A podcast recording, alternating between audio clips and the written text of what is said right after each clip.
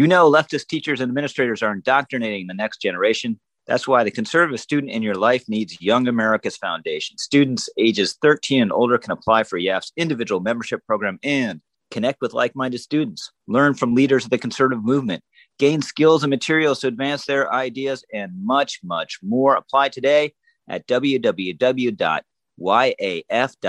and receive a free membership pack. Again, that's www.yaf.org. Please check it out.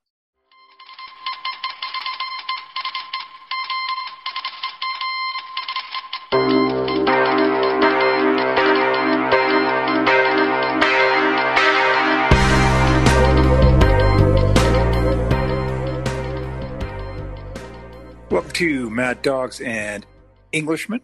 Um, after missing a week, I tried to uh, try to connect with you, Charlie, but we just couldn't make it happen last week while I was abroad. But I am back in the United States, no longer in your native land. So, um, Well, Kyle Rittenhouse. adjacent Let's just go straight into Kyle land. Rittenhouse, shall we? What's that? adjacent to my native land. Well, I was in England as well. Oh, okay. Uh, hard to fly directly into Scotland from the United States. I don't think there are any direct flights, at least not from not from DFW. no, I think that's right. Yeah, might be from somewhere on the East Coast. Probably not though. I bet it's all uh, Heathrow and whatnot. Um, so uh, I thought we'd talk a little bit about the, the Kyle Rittenhouse thing, just because um, I don't have super strong opinions about the trial, which I haven't followed that closely. But um, something we were talking about a little in a different context earlier is the original misdemeanor weapons charge that was dropped. Um, from what I can tell, that was probably the right decision under the law. But I think it's nuts that they have a law under which a 17 year old kid can carry a gun in public. Um, that seems to me just plain bananas. Now, I'm generally a little more uh, open, I think, to state and local level gun regulation than you are. But I was wondering if we agree on this, disagree on this, where you're on this. I think that we should have a uniform, and it can be at the state level. It doesn't have to be national. Uh, age of majority, Hmm. and that we should try to clump together the rules uh, so that they are in some way consistent. So, voting, alcohol consumption, uh, gun ownership, uh, sexual consent, all the stuff at the same age. Well, I think it would make sense to put like with like. Hmm. So, for example, one of the reasons that voting is now 18 is that being in the military is 18. Right. Well, so if you look at Florida, for example, voting Must is be. 18, being in the military is 18, buying a handgun is 21. Right. Why? Driving 16, drinking is 21. I, I don't see any logic there. So the, the the short answer to your question about Rittenhouse is I would make it 18. Hmm. If I were rewriting that law, and it's probably going to need to be rewritten because it was thrown out for vagueness and inscrutability, I think rightly, Yeah. then let's make it 18. But before we make it 18, let's set a constant rule rather than this this patchwork. And I, I'm not I'm not of the view that all unusual or inconsistent or ostensibly irrational rules need to go. Sometimes things just work. But if you look at the way that the laws have been arrived at around the age of majority, they're not rational. I mean, again, I, I know Florida rather than any other state because I've, I've written about this before. Why is the drinking age 21? Because the drinking age is 21 federally. Because in the 80s, Congress decided that it would tie a 21 drinking age to road funding. Highway funding. Yeah. Okay, fine. Why is the gun purchase age 21? Because of the Parkland shooting and Rick Scott was running for Senate and didn't want to do what the Democrats wanted him to do, but wanted to do enough so that he could win the Senate seat. Fair enough. You know, so I just, but I, I, there is no universe in which I would set my hopefully more uh, comprehensible age of majority at under 18. And therefore, I would have set this law in Wisconsin at least at 18. Yeah, I think there's a good case to be made for 40. in uh, in really almost all these things. I mean, it's um, funny, isn't it? Because we have a rule. It's not forty, but it's closer than than eighteen in the Constitution. Sure. Yeah. For the Senate and for president. Well, you were saying earlier that sort of irritates you. You see these stories in various progressive media outlets every uh, every few months about uh, brain development in, in in men. You want to you want to rant on that? Well, yeah, I just find it really strange that whenever the question of firearms comes up, then you read these pieces in Vox about how this psychologist or that psychiatrist or this doctor or developmental expert says that men's brains don't mature fully until they're 25 and therefore they shouldn't be able to own firearms, but also we should reduce the voting age to 16. Right. Pick yeah. one. I, I, I'm open to the idea for what it's worth. Now, I don't think it's practical given the way our society is set up, and also that we need young men to be how 18 year old young men are because we want them to join the military. I mean, a nation full of 26 year old men might be less likely to win a war than a nation of 18 year old men. But I just, I just wish that this conversation were used less as a cudgel because it, it's often the same people who think that we should raise the age at which we can buy firearms but lower the voting age, who will stick to the 21 to drink rule. You know, I just I just don't see any logic behind it at all. And I don't think it's one of those happy accidents, one of those Chesterton's fences that is there for a reason. I, I think sort of this has developed over time I mean, it used to be 21, then it dropped to 18, but we never really caught up. So we're stuck in the middle. I see. Yeah, that all sounds reasonable to me. I'm actually, hmm, I don't mind kind of patchwork settlements. Uh, but again, I think you're right there. I mean, they're not all uh, defensible on sort of Oakeshottian grounds. Um, Yeah, seventeen seems just just just to me at this point too young for anything. Um, there was a time when we had a different sort of society, when we had different sort of expectations and, and realities regarding seventeen-year-old men. Um, but but we have have moved, I think, rather decisively in a different direction, and, and might be the wrong direction on that. But just because I think it's the wrong direction doesn't mean the move hasn't happened and, and doesn't have to be dealt with. Um, so yeah, any place that has a, a statute on the books that is is permitting minors to uh, carry at all is, I think, um, something that should be visited by the local authorities and, and, local voters and and rethought and addressed. If you can't buy a house, you shouldn't be able to carry a firearm. It Fair seems, enough. It seems. Can, it can you seems, not buy a house if you're 17? Well, you, you can't be the the primary purchaser, or at least you can't take out a mortgage. Well, let's say you're Justin Bieber at 17 and you've got $100 million. You can't buy a house? Oh, I think you probably can. And there are always way, ways around it. But we, for example, do not let people be the primary um, debtor on a credit card, right, or a mortgage, or a loan until they're 18. Now, if we think that's the right age, and I think broadly it is, then I would set the the concealed or open carry age there as well. Yeah, that seems that seems reasonable. How smart were you when you were eighteen? What do you mean? How smart was I, or what was yeah, my judgment how, like? how, how, yeah, how responsible and, and trustworthy and uh, um, such were you when you were eighteen? I grew up overnight. I mean, I honestly went within about a week from being totally irresponsible and unable to see that I was going to get myself into trouble to being really quite responsible when I was What about happened? 18 and a half, maybe 19. Was there some sort of traumatic episode? No, I, I think we've talked about this before. If you remember, I left school a few times. Yeah. And the last time that I left, I worked in McDonald's for a year, and I have nothing bad to say about that. But everything seemed to happen at once. I decided that I didn't want to work in McDonald's forever. I decided that I wanted to go to university. I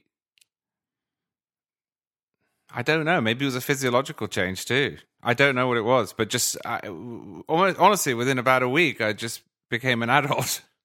Hmm. Interesting. I think the same thing happened to me, but I think it was about 43. well, you know what it's like then. And that happened. I was kind of a moron up until that point.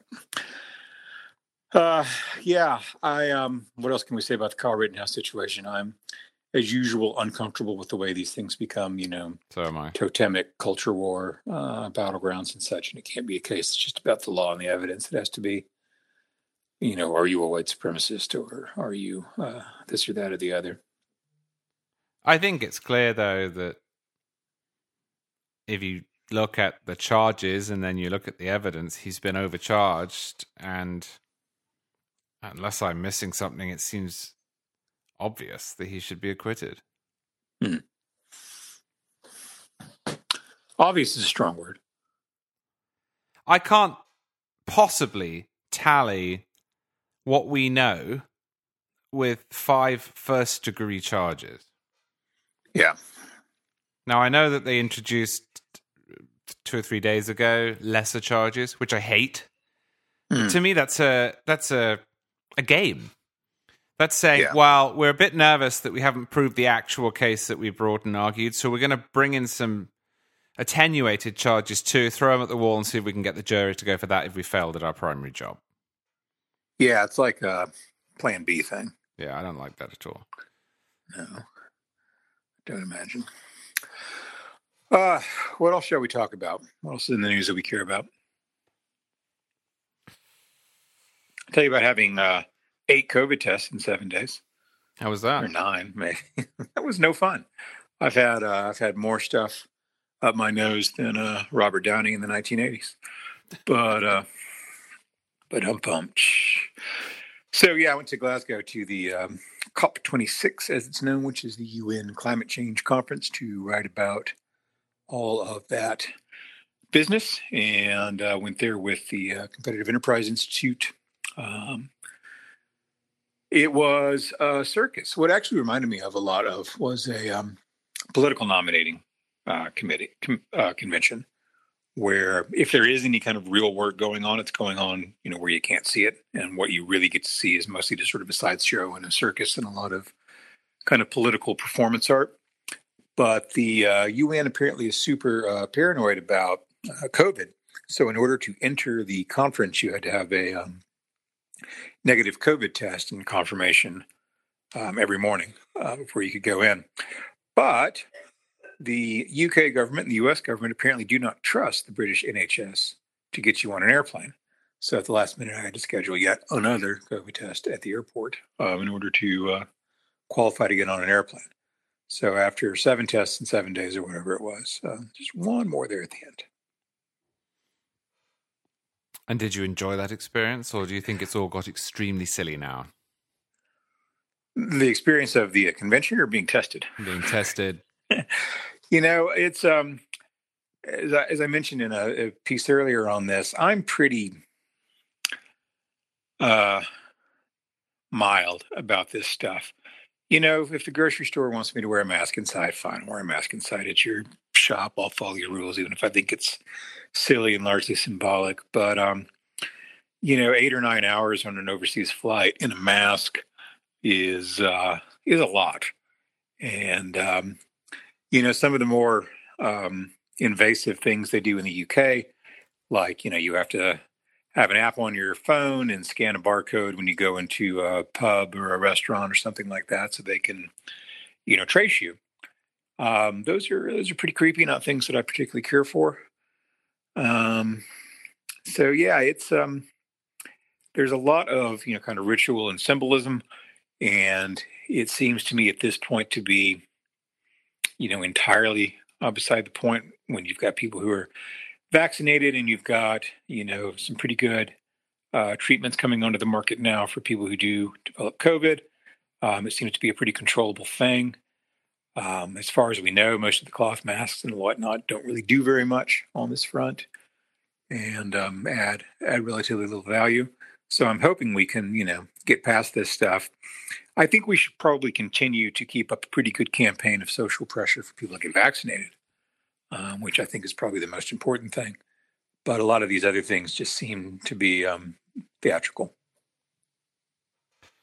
I agree entirely. Vaccination works, save your life. Everything else, nah. Yeah. And what about the event itself? I loved your piece. Oh, thanks. I'm going to write some more on it. Um, yeah, it was interesting to see how this stuff works and to um, you know deal with that particular bureaucracy. Uh, you know, the UN is not an institution that I've ever really spent very much time uh, dealing with. So it's interesting that um, you know some of the groups that are there to protest and um, and they're very critical of the process are essentially you know licensed to do that. They are you know accredited members of the uh, of the conference. So there's sort of a sense of, you know, approved opposition in the House. And then there's, you know, the sort of rowdier uh, and sometimes more exotic street protests outside and in surrounding areas. So that was uh, of some interest, but it was interesting to me and and disappointing, really, how little the conference had to do with um, climate policy.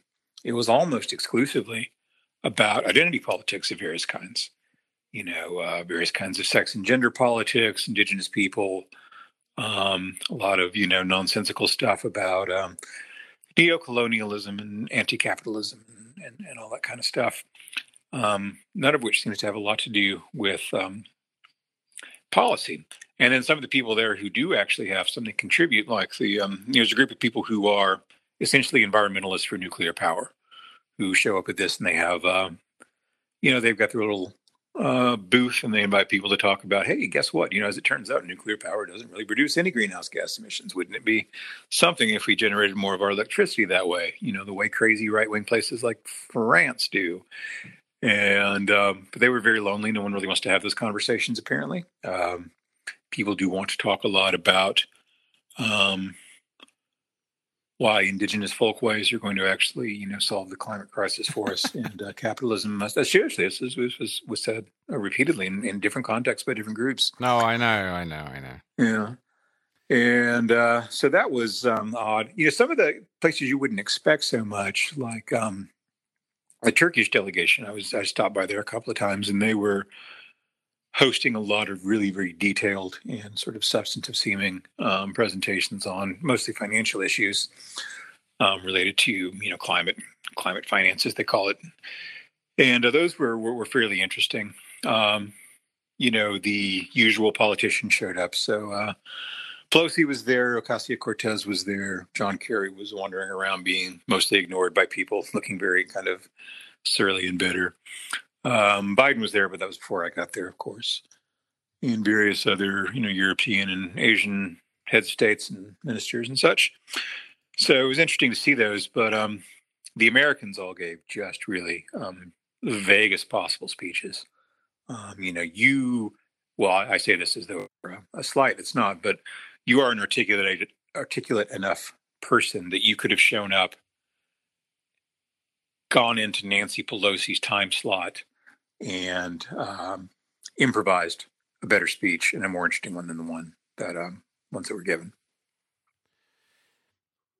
It may not be true that the entire climate change claim and apparatus is a plot to bring down capitalism, but quite a lot of the people who have signed on to it do see it like that. Yeah, well, it's the old thing of it may not be a plot to bring down capitalism, but if it were, what would you do differently? Right. And I can't think of uh, can't think of too much. Although, you know, really the kind of radical anti-capitalists don't seem to have a lot of power or influence um, within the more, um, oh, I guess maybe official, you would say, um, part of the uh, convention. You know, the people who are actually the parties, as they call them. You know, the people who are um, involved in negotiations don't seem to take any of that stuff very seriously at all. No, that's fair. That's fair. One thing I don't understand is that if I thought what a lot of I'm not talking now about the crazies, but what a lot of the green types think, I really would be all in for nuclear. Sure. I mean, I I, I understand that it's not cost free and there are regulatory issues and so on, but but if I believed that really we had X number of years to save the world, and if I were also prepared, as uh, Cortez is, to propose absolutely insane programs such as the Green New Deal. In other words, mm-hmm. if I had shown myself not to care about disruption, why on earth would would I not land on nuclear power? Yeah. I don't know if this is true anymore, I believe there was a period where Britain was importing energy from France because nuclear yeah. is so reliable. Mm-hmm. And uh, unlike you know solar and wind, it, it runs around the clock, 365 days a year. You know, this is one of those things where there's a conversation to be had about balancing. You know, I mean, it would be useful to have um, something like nuclear providing a really clean, low carbon baseline load that can be there um, when wind and solar aren't performing and when you really need it and you know have a balance of different sources. And i think most responsible people kind of get that but um, they're not willing to take the next step and let that you know baseline be nuclear. And i think that's almost entirely aesthetic. You know nuclear power is sort of nuclear power is seen as right wing. It's uh, you know a cold war uh, thing. And um, you know if you're an environmentalist it is just something that seems icky to you and you don't really want to consider it. And there's also a touch in thinking, of course, of this, you know, essentially anti-progress, anti-development, anti-consumption, and they don't want a cheap, clean source of plentiful power because they think that would actually be bad for the world. You've got some environmentalists on the record actually saying this sort of thing, but um, I think it's sort of um, a subtext there more than more than people would like to admit. And this is also where you get those people come in and say, well, nuclear power is the patriarchy. And yes, of course, there's always that. Um, you know, uranium is definitely phallocentric. I mean, plutonium, come on. We all know about the list of Pluto, you know. He was uh, a sexual criminal. I suppose I find it particularly annoying because people who are against nuclear power, well, they point to Chernobyl now, the TV series was wildly entertaining, really well done, but mm. was not essentially accurate. And then they point to Three Mile Island, but Three Mile Island was a success. Right, everything worked. And they can't find anything in French history to make the case that it's not worth it. Yeah. And of course, um, there have been improvements in reactor design since the 1960s and 1970s when most of these were designed and engineered and installed. So that's something that has to enter into the conversation as well, I think. Um, I had fun talking to some of the uh, Icelandic uh, delegates, by the way. Um, Iceland is a fun example of this because their problems are all solved because they sit on top of a volcano and they've got, you know, essentially endless geothermal power. But the other great thing about being the Icelandic delegation is that nobody in the world speaks Icelandic. So when they want to just, you know, essentially go into code, uh, they can s- slip into their native language, and it's not like slipping into French or Spanish or something where people might understand you. And you can kind of you can kind of watch them doing it. It's always kind of entertaining. Have you been to Iceland? I've never been. I've always wanted to. I've been. Well, of course you have. Beautiful country. That's what I hear. Yeah, saw the Northern Lights and went to these great, whopping fault lines and ate a puffin. So that was you good. beast. Mm-hmm. Poor little defenseless puffin. yep. That's, that's it's nice, but everything is astonishingly expensive. My goodness me. Well. If puffins don't grow on trees, No, I mean Pizza Hut at the airport. someone's got to go out there and club that puffin. Someone did for me. I know, and he got a pretty pretty good, you know, Scandinavian wage. I'm Mhm. sure. I'm sure he did. So nothing's going to come of this cop. No, doesn't look like it. Um, it's all kind of a lot of you know theater and um, such, but it's difficult to see anything useful coming out of it. And I think if I were someone who took a very strongly activist view of climate change, I'd take sort of a mildly activist view of it. I would be looking for a different forum for uh, achieving international cooperation on this, whether it's you know another uh, multilateral institution or a series of bilateral agreements or, or something, because it seems pretty clear that nothing of any real consequence is going to happen through this mechanism. So explain this to me. Why do we need international cooperation in that? I Well- understand the argument in theory. It's, well, why would the United States take X action and damage its economy theoretically if, say, Britain isn't going to? Da, da. But isn't the problem here China? Well, no, I mean China's a big emitter, but it's you know twenty five percent, something like that. So, um, you know, if China went away tomorrow, you'd still have seventy five percent of the problem. And where would that come from? Um, well, I think the United States is still like the third largest emitter, something like that. So it's the United States, China, India, to a lesser extent, uh, Western Europe. But the you know future emissions for the next you know 50, 60 years are expected to come largely from the developing world as they become wealthier and their standard of living goes up and they consume more energy and agricultural products and meat and such things that have um, a heavier carbon footprint than horrifying poverty does. hmm Yeah, I mean, this is a big problem. Is that we're going to turn to these countries that have been horribly poor and Yeah. say, stop doing that. Yeah, and again, I think this is where you know nuclear might be um, a worthwhile um, strategy, um, because what we're trying to do, of course, is convince these countries to not build a bunch of coal-fired electricity plants. Um, natural gas, to a lesser extent, um, natural gas still does produce some you know greenhouse gas emissions, but a lot less than coal does. Um, but what they mainly need is electricity, then you know, nuclear can can solve that problem. That still leaves you with the problem of transportation fuel and some some other things as well. But um, you know the uh, the electricity generating piece of this, which is a big piece of the uh, equation, can be dealt with and mitigated. I think in a pretty effective fashion if we would avail ourselves of the technology we have. I suppose I'm I'm skeptical because I think that the United States is already naturally diminishing its output. Mhm. So is Britain. So is Western Europe. Do we really think China has any interest in doing so whatsoever? Yeah, I think they probably do. Um, you know, China is a um, obviously a very complicated country, and I'm no I'm not a China expert. I don't think that you know that the Xi government is going to be feeling itself morally obliged to keep promises that it feels inconvenient. But um, China, as a matter of nationalism and national self-respect, wants to be, you know, seen as a um, serious and uh, and active country on important issues, and so I think that they would like to um, exert some leadership here, um, so long as it doesn't cost them anything or cost them anything they care about. So that ends up being, um, you know, kind of a um, a difficult piece of political bookkeeping. And they weren't really involved in this COP.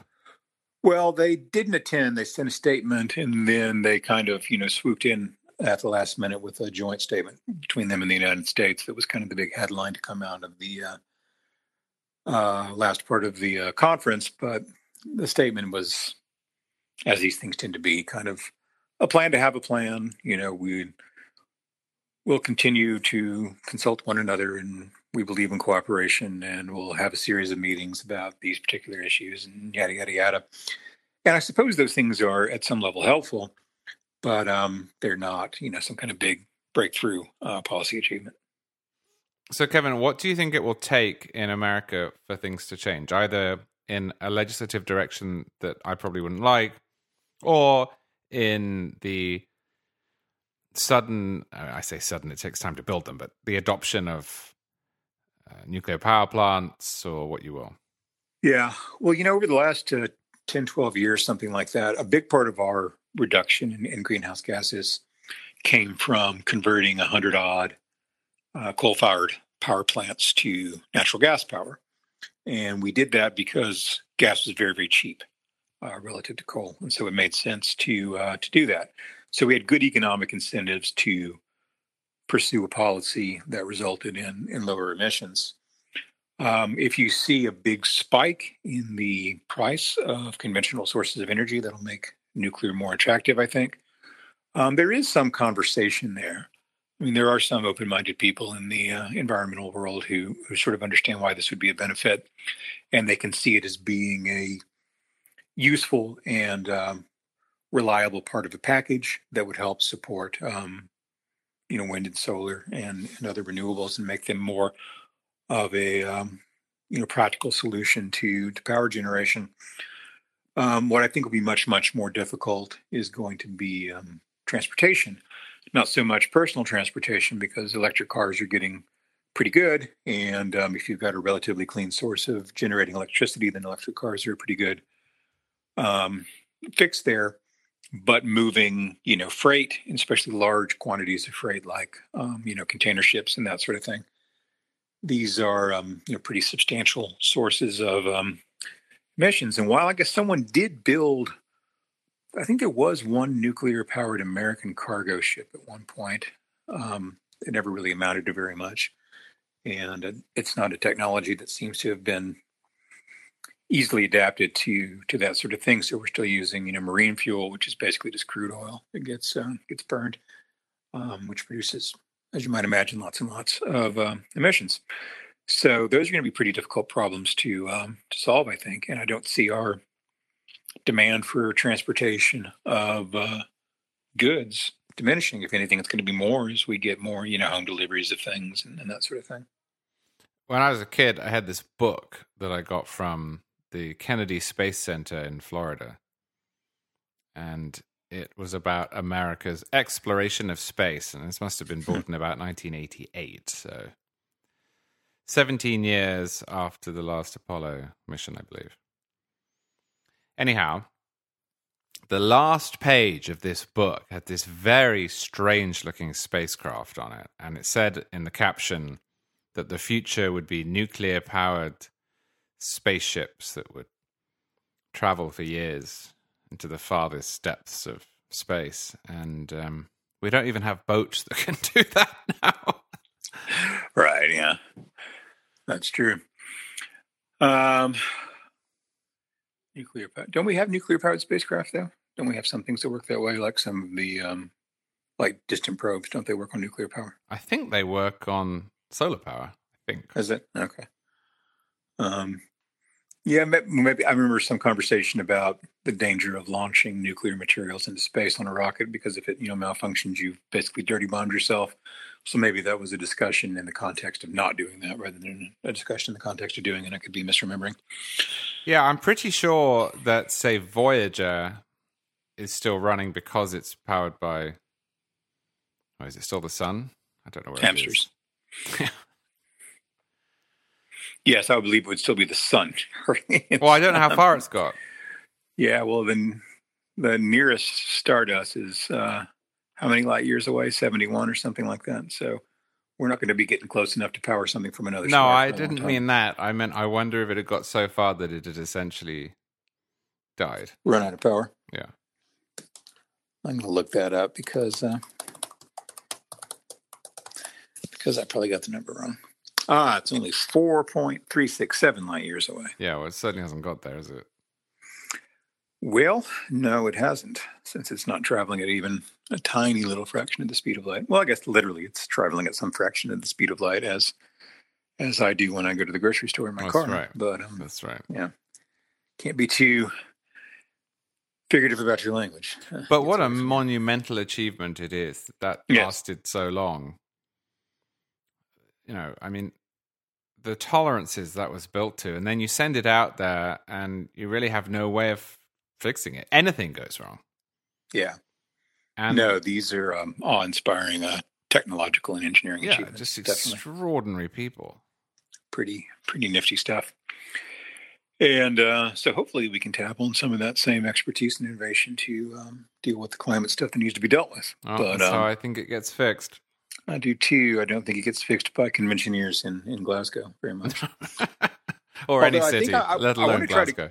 I want to try to go to the next one though, because I think it's important for conservatives to be at these things and to, you know, have conversations and stuff. And there were some Republican uh, members of Congress there. Uh, so the next one is in Sharm el Sheikh in Egypt, um, and I might try to organize uh, some kind of panel discussion or some public interviews or something. I think it'd be worth trying to get the right a little more engaged in this conversation rather than just saying it's not a problem, it's all a hoax, and um, and even if it's not, we're not going to do anything about it. I think maybe we have more to say than that, don't you? Yeah, although it's not high up on my list of priorities. What is high up on your list of priorities? What's your number one political priority right now? Stopping spending, Is that a short term or a long term thing?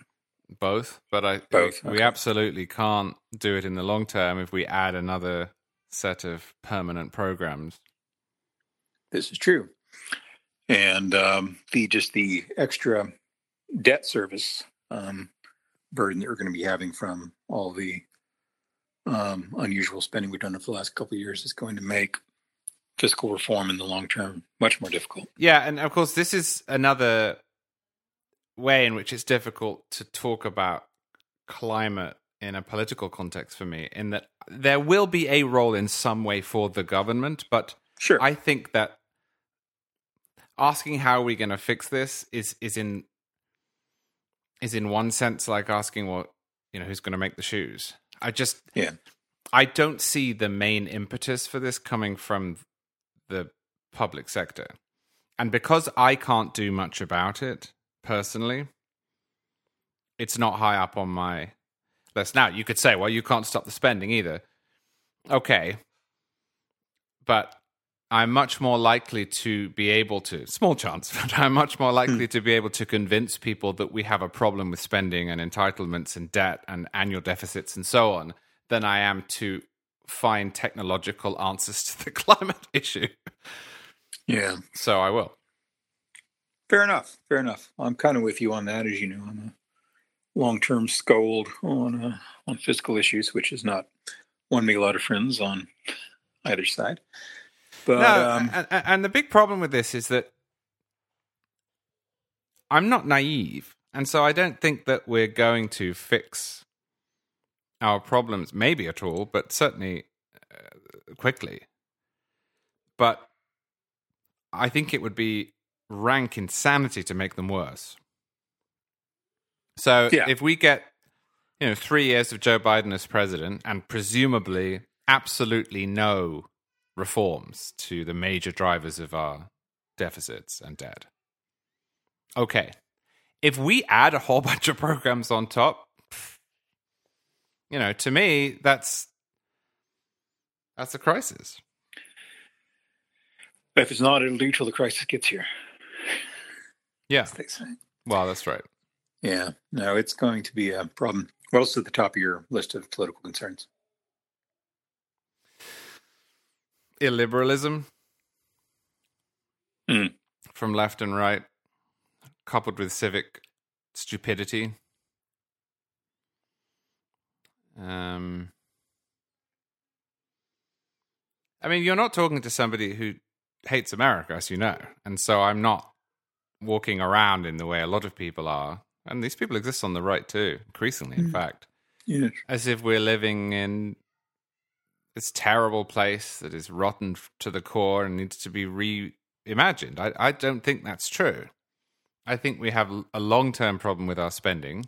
I think we have a potential long term problem with illiberalism. Some of that's private, in, in terms of cancel culture and reducing people to their racial characteristics. Some of it is public, the way that, and this is a left wing problem, the way that the left treats the courts. Increasingly, the way that the left talks about justice, not as a process, but as an outcome that it likes. Yeah. And then the Trump wing of the party, which, you know, is, is full of a lot of people who are just Republicans, but is also full of people who think that we need to fix our problems by getting past niceties like voting. Hmm. And I don't. So that's what I'm worried about. But you know, I don't wake up every morning in terror for America or think that this is a terrible country. It's not. No, it's not. uh, especially the view from Florida is pretty nice. I imagine most of the time, especially this time of year. It's so bright in my office right now that I can, can't really see. Yes. uh, will you be traveling for Thanksgiving yes, but down further south in Florida. further south? Um, do you do the uh, sort of turkey stuff and all that? Are you Yeah. a very traditionalist kind of family when it comes to Thanksgiving? It's uh, it's turkey and stuffing and all the accoutrement. Basically, what Mm. you would do in England for Christmas. And will you be shooting the turkeys yourself, or are you buying them at the store? No, I'm gonna shoot a puffin. That's rough.